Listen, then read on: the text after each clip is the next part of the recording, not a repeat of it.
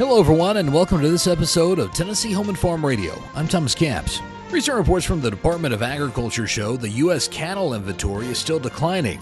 Micheal Clements has more on what that means for the cattle industry moving forward. The July round of cattle focus reports from USDA shows drought is still impacting the number of cattle available for breeding. Bernt Nelson, American Farm Bureau Federation economist, says the cattle inventory report showed a larger decline than what analysts expected. In July, the report estimated that all cattle and calves in the U.S. totaled 95.9 million head on July 1. This was down 3% compared to last year's report. U.S. beef cattle came in at 29.4 million head. Now, this was a 52 year low for beef cattle supplies. That's a significant number when we start talking about beef prices.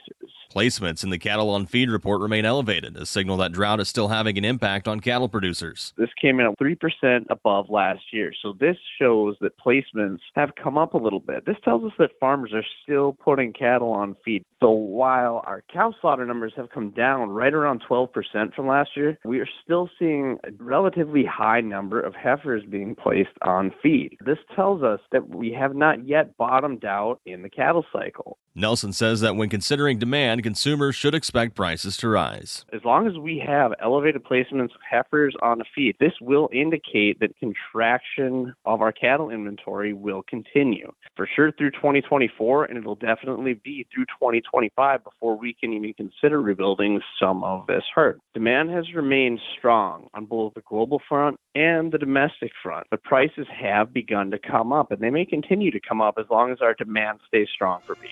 Learn more on the market intel page at FB.org. Micheal Clements, Washington. Thanks, Micheal. For Tennessee Home and Farm Radio, I'm Thomas Capps. Thanks for listening and have a great day.